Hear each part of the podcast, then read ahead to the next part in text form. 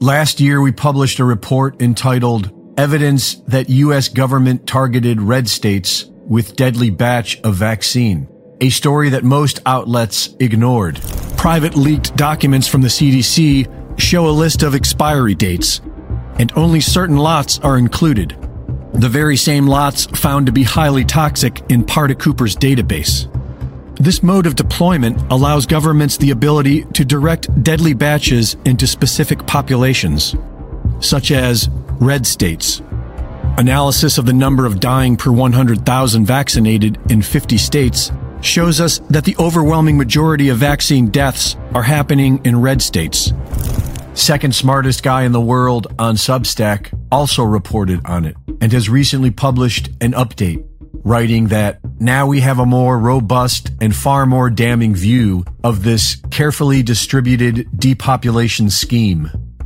Back in Ohio of two thousand twenty-one, the expose publishes a report on data found in the U S A's VAERS, Vaccine Adverse Event Reporting System, which reveals that one hundred percent of COVID nineteen vaccine deaths had been caused by just five percent of the batches, batches that can be identified. And these deadly batches were not distributed evenly.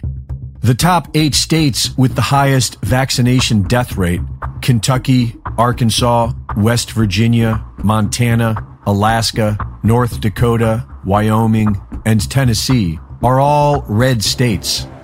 nineteen of the top twenty-four on the list are red states, and California has been the least affected by the deadly lots of COVID vaccine. The numbers show that Kentucky has a one thousand nine hundred percent worse vaccination death rate than California, suggesting that Kentucky received twenty times the amount of deadly batches than California did. Florida, number twenty on the list of most vaccine deaths per vaccination, received three times the amount of deadly batches than California, with its vaccination death rate at two hundred percent higher than California's.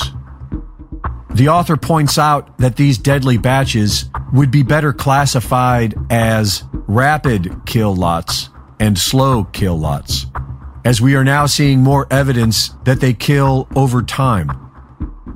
And the evidence shows that red states were targeted with the rapid kill shots.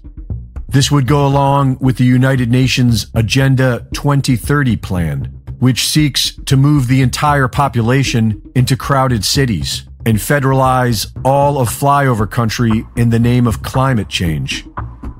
They have less than seven years to accomplish this, and they are deadly serious about it.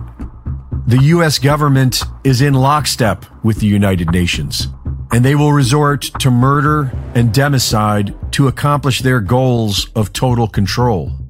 Many are suggesting that this is what is happening in East Palestine, Ohio, right now. The people of America are under attack by their own government, who is never going to quit until they accomplish their goals or unless they are stopped. Reporting for InfoWars, this is Greg Reese.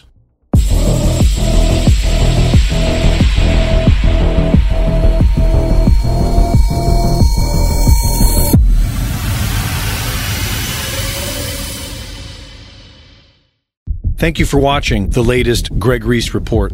Be sure to go to Reese Report dot com to see my latest videos, sign up for my free newsletter, and subscribe for exclusive content.